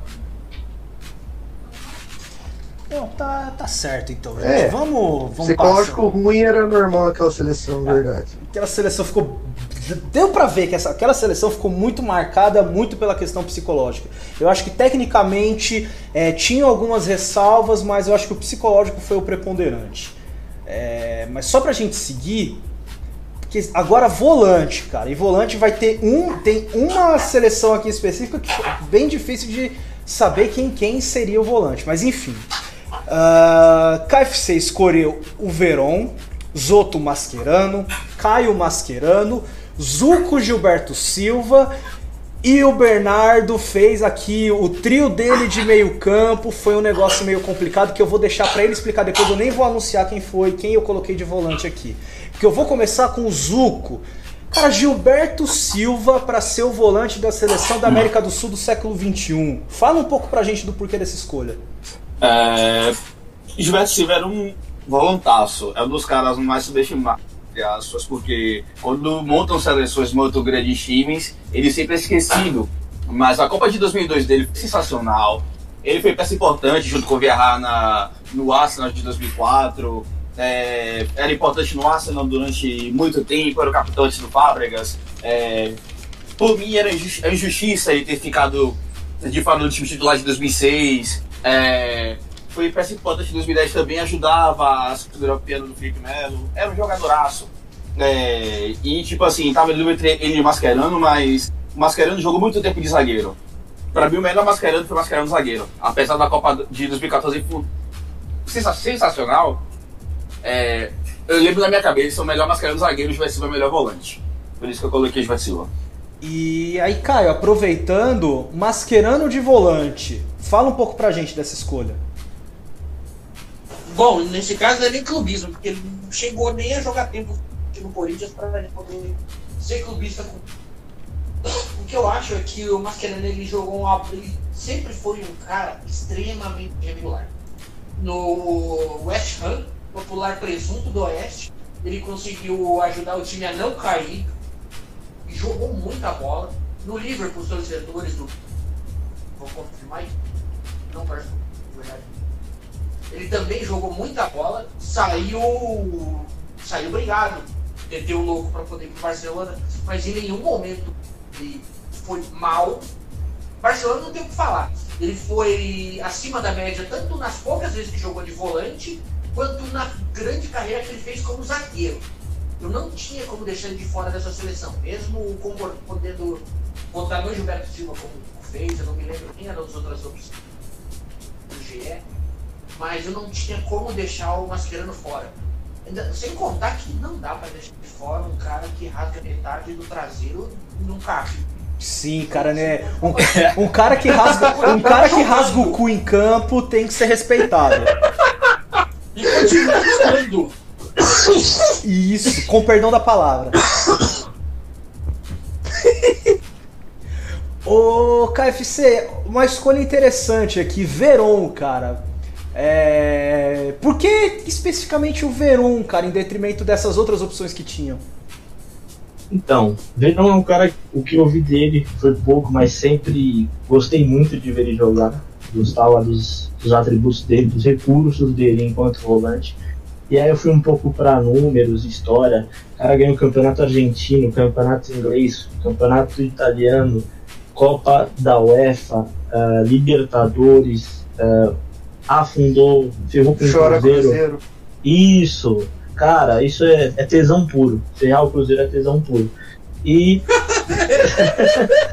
ele tem uma história muito bonita. E tem, acho que desses aí, todos que a gente foi citado, ele é o que tem mais história aqui em solo sul-americano. Muita história no Estudiantes, de ter vencido, e ter vencido aquela liberta, ter vencido o campeonato é, argentino. Quase ganhou do Barcelona. Exatamente. Quando foi pra Europa foi bem também. Não foi tão bem, poderia ter sido melhor, mas rendeu bastante lá fora, cara. Rendeu bastante. Por isso a minha escolha no verão. Justo, justo, justo. E aí agora eu já parto aqui para as escolhas do Bernardo, que ele montou um meio-campo complicado aqui, cara. E eu já vou, no, no dele eu vou, vou me reservar o direito de falar quais foram as três opções que ele colocou no meio de campo. Riquelme, Rivaldo e Ronaldinho. Bernardo, quem marca nesse meio-campo? Ninguém. Teve no Zaga Exatamente. Zaga vaga, se vira, irmão. Cara, quando eu monto as minhas seleções, eu não me prendo muito a negócio de volante, posição, não. Eu boto os, melhores. Não importa. Pra mim, os dos três melhores eram, eram esses, com a ressalva do, do Rivaldo, que eu vou chegar lá. É, o Riquelme, pô, três vezes campeão da Libertadores, um dos maiores nomes da história da, da Libertadores. Conseguiu levar o Villarreal, que não era nada, junto do Forlan e do Sorin, a uma semifinal de Libertadores, pipocou no pênalti contra o Arsenal, pipocou no pênalti. Vila Real na Mas- Peraí, que Libertadores. Libertadores Na Liga dos maluca é Campeões, essa? caralho, ah, tá. A Master Liga. Isso, é. É. Copa Konami.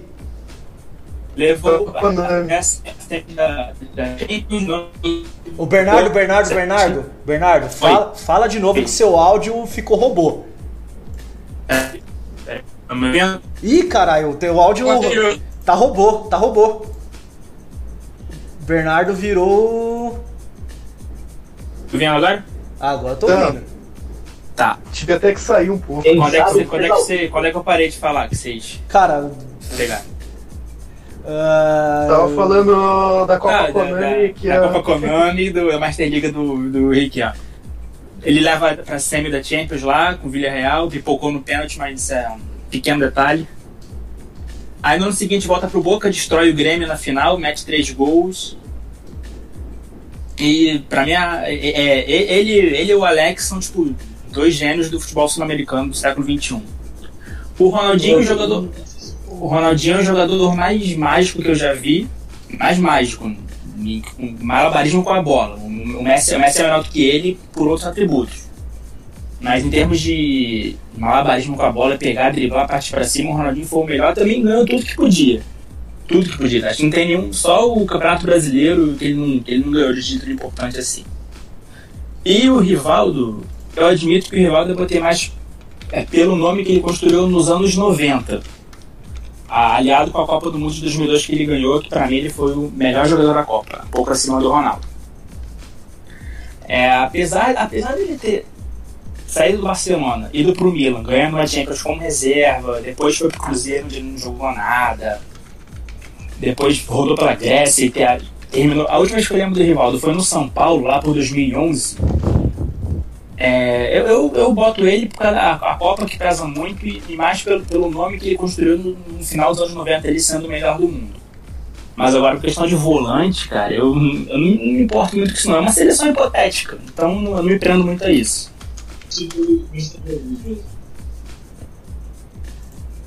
Não, justo, justo, justo. E aí, aproveitando já que o Bernardo já falou do, dos meias dele, é, aqui vou passar então pelos meio-campo de todo mundo aqui que, que fez as escolhas. Ó. KFC escolheu então Veron, Ronaldinho e Kaká. Zoto, Mascherano, Rivaldo e Kaká. Caio, Mascherano, Riquelme e Ronaldinho. Zuco, uh, Gilberto Silva, Riquelme e Kaká. E obviamente Bernardo, Riquelme, Rivaldo e Ronaldinho. É, Zoto, Mascherano, Rivaldo e Kaká no seu meio de campo. Fala um pouco aí do porquê dessa sua escolha. É, como que seria a construção desse time na sua cabeça? Olha, eu coloquei o Rivaldo em detrimento do Ronaldinho por questão de protagonismo na seleção mesmo. Nem o, o Bernardo falou. O Rivaldo, depois que saiu do Barcelona, nunca mais atingiu o nível que ele atingia no Barcelona. Só que o, na Copa de 2002, o Rivaldo, como um dos, dos cabeças da seleção, assim dizendo, não decepcionou. Em contrapartida, o Ronaldinho, mesmo sendo o melhor do mundo, e pelo, é, pelo Barcelona e jogando pela seleção, ele foi uma decepção. Inclusive, pelo Barcelona, muita gente fala, ah, mas ele foi o melhor do mundo. Mas o Barcelona, quando ganhou os títulos com ele, ele foi o protagonista no Campeonato Espanhol, sim, só que na Champions League mesmo ele sumia. Tanto que na final, se você pega o VT lá do Barcelona contra o Arsenal, o, né, não só pelo gol, mas o Benek faz uma partida muito acima do Ronaldinho. Que é um absurdo, porque o Ronaldinho, que devia ter sido o protagonista daquela final, carregando nas costas, e na verdade ele não jogou quase nada aquela partida. Então o Ronaldinho é um cara que, na minha visão, ele sempre foi de sumir muito do jogo. Inclusive, quem lembra da, da final da Libertadores 2013 pelo Atlético Mineiro, ele também sumiu da partida, coisa que o Rivaldo não era de fazer, o Rivaldo aparecia pro jogo. E pelo mesmo motivo eu coloco o Kaká, porque o Kaká, pelo Milan, o Kaká conseguiu botar o Rui Costa no banco, assumiu a titularidade, foi o melhor do mundo pelo Milan. Claro, teve a passagem pelo Real Madrid, que ele ficou marcado por lesões, pelo Mourinho boicotando ele para colocar o Ozil em campo. O Ozil que não tinha 10% do futebol do Kaká. Mas, mas enquanto o Kaká teve o seu auge, inclusive quando voltou para o Brasil jogando pelo São Paulo, ele quase ajudou o São Paulo a ser campeão brasileiro. Em segundo lugar, depois de anos horríveis que o São Paulo passou. Então por isso eu acho que Kaká e Rivaldo para mim seriam um meio campo ideal nessa questão, por serem caras mais decisivos e para assumir o protagonismo na hora que se pede o protagonismo. É, e, e, essa, essa questão da, da passagem do Kaká no Real Madrid, é, eu acho que apesar de tudo, ele também, ele, acho que ele, ele já falou bem até do Mourinho e tal. Acho que ele não guarda, se eu não me engano, eu posso estar redondamente enganado, mas eu tenho isso na minha mente do Kaká já ter falado alguma coisa, assim, falado bem até do, do Mourinho já em entrevistas, apesar de tudo. Não sei se eu tô é, falando Kaká, besteira até. É que o Kaká, é, o Kaká já, eu vi isso também que ele falava bem no Mourinho, apesar de tudo. É que o Kaká também nunca foi um cara de briga desnecessária, vamos assim dizer. Ele é evangélico. Ele é crente, né? do- Pô, mas se você for ver, o cara não fala mal nem do Dunga, né, cara? O não fala mal nem do palavrão. Falando palavrão? Só tem um vídeo dele falando palavrão. Joga o Kaká Kaká casou falando. virgem, velho. É, vai falar bem de todo mundo. Mas os outros, sacanagem falar que o Ozo não jogava nem 10%. Ah, mas não jogava, cara. Não essa. Mas não jogava mesmo, né? Não, cara, 10 não. Uns 40, 50%. O Ozo é Ah, nem o fudendo. gente. O Ozo Ah, era um soneca, cara. Hoje é o Ganso Alemão, mano. Para, o gente. foi titular do, do Real Madrid quando o Real Madrid nem, passa- nem conseguia fazer protagonismo Cara, eu- europeu. Eu conseguia, Eu não colocar mas no ele mesmo- era bom, gente. Jogou muito. Eu não consigo, Não, pelo amor de eu Deus, não para. colocar na escala de melhor do mundo um cara que joga uma partida maravilhosa e sobe por 14. Cara, o que o Ozo mais fez na carreira foi jogar os primeiros seis meses da temporada como um deus e passar os outros seis meses cochilando. Sim, mas só 10% não, colocaram uns 40%. Ah, pelo amor de Deus, cara. Olha o é muito, que era né? diferente, Não. pô. Uma coisa é potencial, outra coisa é jogar. Potencial do Ozio é Sempre foi alta. isso. Agora, qualidade, tipo, produção do Ozio é condições de É pife. Isso. Atlética, resultadista. Pra- Usa regata. Usa regata. Eu, eu, eu gosto joga de regata. Vai. Segue, segue, segue. É... Segue, que senão a gente vai ficar Ah, debatendo. então pra sempre. segue, Zuco. Riquelme. Oi. Bom, Gilberto Silva, Riquelme e Kaká. Cara, é, com relação ao Riquelme, é, o Bernardo falou bastante dele já. Tem alguma coisa a mais, que além do que o Bernardo falou, que te fez escolher o Riquelme? Não. É muito do Vila Real que ele foi o líder daquele submarino amarelo clã. O Boca que ele arregaçou. Ah, e aquele pênalti. e tipo, na época da Argentina, ele era o campeão- ele era um dos líderes técnicos, mesmo jogando na América do Sul, mesmo já argentino com o Messi. Messi foi indicado a bola de ouro, mas o líder daquele time era o Riquelme. Então, inclusive na- nas Olimpíadas, nas Olimpíadas que a Argentina ganhou 3x0 no Brasil, Riquelme era titular, camisa 10. É, ele fez dois gols no final. Isso. Não, tá E certo. lembrar que o Riquelme é melhor porque ele foi boicotado na seleção há muito tempo. Ah, é, tanto que pra Copa de 2002 o Bielsa não levou o Riquelme e o Bielsa foi quase pedrejado na Argentina por ter caído na primeira fase. E o Maradona não levou em 2010. Verdade. Muito boicote, tipo, é muito politicagem na Argentina, então. Acredito eu que se tipo, a administração fosse parecida com a brasileira, a Ricardo seria muito mais feliz com com a camisa. Se Ricardo fosse brasileiro. Feliz. Ah, mas isso qualquer argentino dos últimos 25 anos, né? No Palmeiras, no Santos, no Vasco, no Flamengo, em todos os 47 times que eles colocam ele toda a janela de transferência. Ju- colocava. Colocava. Espera ele virar técnico pra começar a surgir de novo essas especulações. Olha só, a castanhete do Corinthians, tá? Ó. Oi, fala- e falando, falando em Cascão, Cascão, o que estão falando aí nos comentários aí? Tem alguém trazendo alguma coisa legal pra gente? Eu quero aproveitar o meu espaço para fazer uma denúncia aqui. Tem um comentário do senhor Cauã Firmino falando: Nossa, que esse KFC? O cara é irrefutável, argumentos sólidos. Seria o cara lambendo da própria caceta? Esse? Obrigado, Calma Firmino. Eu já tenho fãs. Cara, eu sou o primeiro cara do podcast a fã. Obrigado, Calma Firmino. É, velho. e, e tem aqui os comentários também do João Felipe falando que vale lembrar que o, o gol da final de 2009 do Estudiantes contra o Cruzeiro foi de Mauro Bozelli que joga no Corinthians. Não, Calma, calma. esses corintianos calma, calma, calma, ô, Cascão, acho que você se antecipou um pouco. A final do Não, Mundial o do foi, Estudiantes. já. A final do Mundial do Estudiantes. Não foi. Que Estudiantes e Cruzeiro, cara, você tá louco? Ele também nesse jogo. hein? É, ele dois errado no o Cruzeiro. Mas, não- mas não foi no Mundial, cacete. Ah, não. Mas ele fez no Mundial também. Não, tá bom, vocês não entenderam o que eu disse. Eu entendi a reclamação. Ele falou, ele falou de jogo, pensou no outro campeonato. Mas- Exatamente, cometi o. chama dislexia. É, tem, tem um comentário aqui sobre uma empresa. Eu posso falar o nome da empresa ou Não, ela pagar a gente? não, não, não, não. Não fala, É melhor não não. fala. Não fala. então eu encerro aqui a- os comentários por enquanto. Gente, bom, vo- voltando, vamos passar aqui agora pro nosso trio de ataque. Aqui a gente teve já o primeiro. Aqui, no- novamente, como foi um 4-3-3, dois pontas e um centroavante. E aqui já vale citar que todos vocês citaram o Messi como um dos pontas, e o Messi foi o segundo jogador mais citado por vocês em seleções com 15 votos.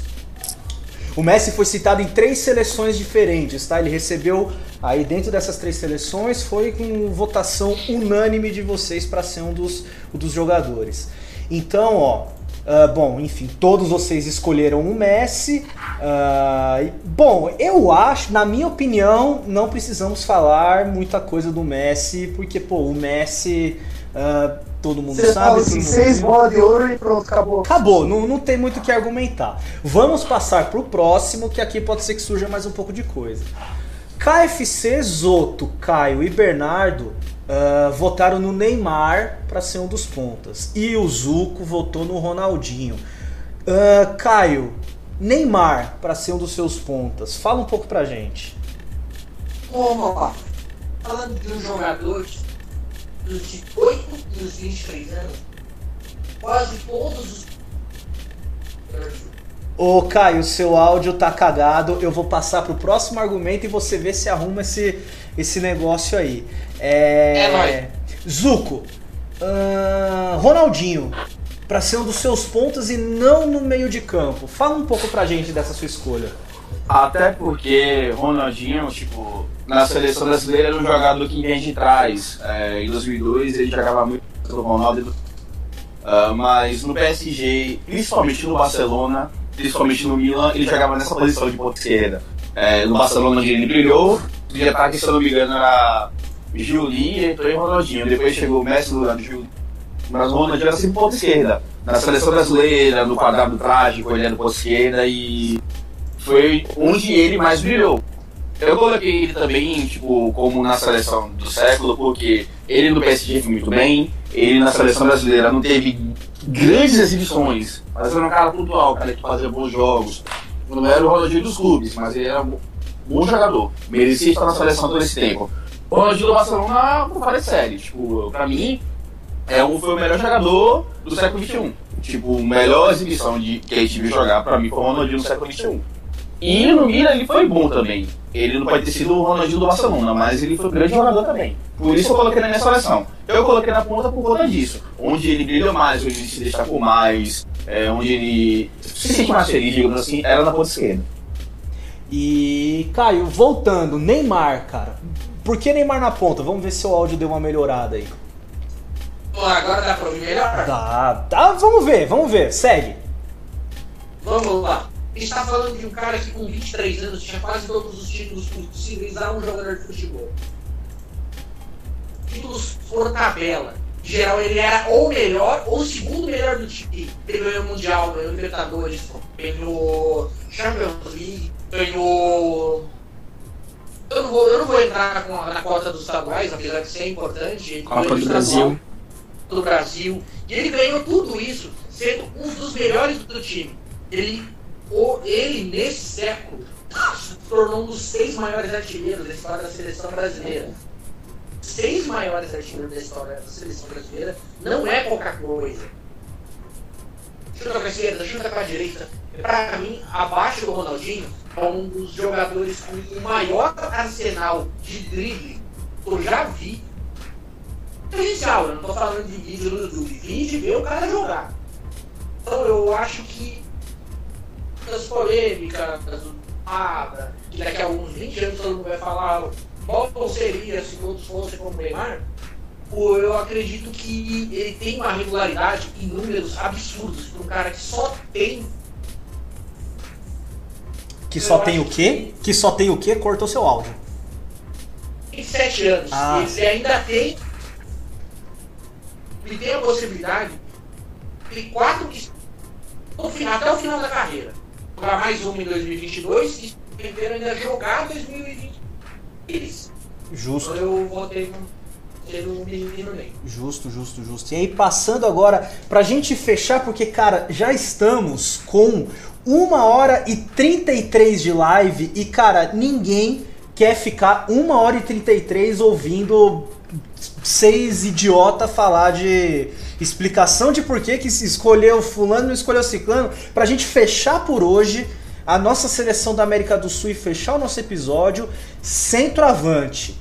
KFC, Zoto, Zuco e Bernardo escolheram Ronaldo Fenômeno. E Caio escolheu o Soares. Bernardo, Bernardo, não, Bernardo não. KFC, fala um pouco pra gente aí, pra fechar o seu comentário de hoje, Ronaldo Fenômeno na centroavância da seleção da América do Sul. Até não vai vir com aquele. Apesar do Corinthians de novo, não, né? Cara, vai, segue. Me deixa ser feliz. Cara, o Ronaldo, assim, falar dele pra mim é uma coisa especial. É um jogador que. Um dos jogadores que eu mais idolatrei toda a minha vida, desde que eu passei a assistir futebol. Eu passei a ser aficionado mesmo, aficionado de ver tudo em 2006. Vi ele jogando aquela Copa, dando aquela pedalada pra cima do goleiro da Grande, fazendo aquele gol. E ali eu fiquei acompanhando, acompanhando ele. Depois tive que ir pro YouTube, né, pra ver o que ele fez no passado. E ele viveu no passado, no começo desse século, nos anos 2000, 2000, 2002, até 2005 mais ou menos. Já no final dos anos 90 mesmo, uma fase absurda, absurda mesmo, que eu nunca vi um centroavante viver. Uh, se você pegar aí no manual do centroavante, a única coisa que ele não tem é o jogo aéreo. Mas de resto, nenhum outro tem o que ele tem uh, no 1 um a 1 um, 1 um a 1 um contra o goleiro, finalização, posicionamento, noção de posicionamento, leitura de jogo, até mesmo visão de jogo, era um bom passador, dava bastante assistência e viveu um auge que poderia ser ainda maior sem as lesões. E tem muita gente naquele time que fala que Ronaldo sem lesão seria um dos maiores de todos os tempos, e eu concordo. Ele já foi um dos maiores de todos os tempos, três bolas de ouro, faltou a Champions, mas ele conquistou tudo e fez tudo. Para mim, é o maior sul-americano desse século na centroavância. E Zoto, pra fechar o seu, assim, no, no pulo do gato, cara, por que o Ronaldo de centroavante? Porque ele, como tem uma, é um dono de uma das maiores médias de centroavante do futebol, e também porque o que ele fazia, independente dos seus problemas físicos, é uma coisa muito absurda. Por exemplo, na Copa de 2006, embora a gente fale muito que o Ronaldo estava gordo e fora de forma, ainda assim ele conseguiu fazer três gols e eu fui ver aqui parece que ele conseguiu ganhar ainda tirar a chuteira de bronze daquela Copa. O terceiro maior artilheiro marcando três gols jogando mal ainda, né? E tem também a questão da Copa de 2002, onde ele foi o simplesmente o líder do ataque brasileiro, né? Embora muitos falem que o Rivaldo foi o melhor jogador, o Ronaldo fez oito gols em sete jogos, o que não dá para tirar o mérito, né? Inclusive os dois da final. E a questão mesmo da passagem tanto pelo Real Madrid, que foi muito boa, muito absurda, com uma média bem alta de gols.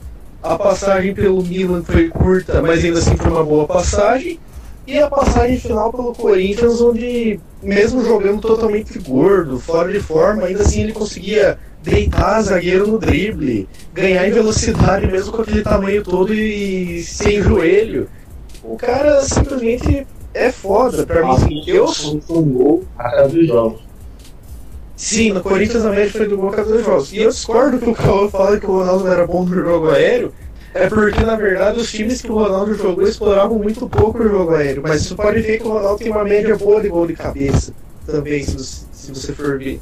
Então eu acho que ele é completo, ele é um atacante completo. E apesar de eu gostar muito do Luiz Soares, não querendo falar mal da escolha do Caio, apesar de achar o Luiz Soares muito bom, eu também escolhi um pouco pela questão de ser patriota demais e querer o Ronaldo no ataque da seleção da América do Sul.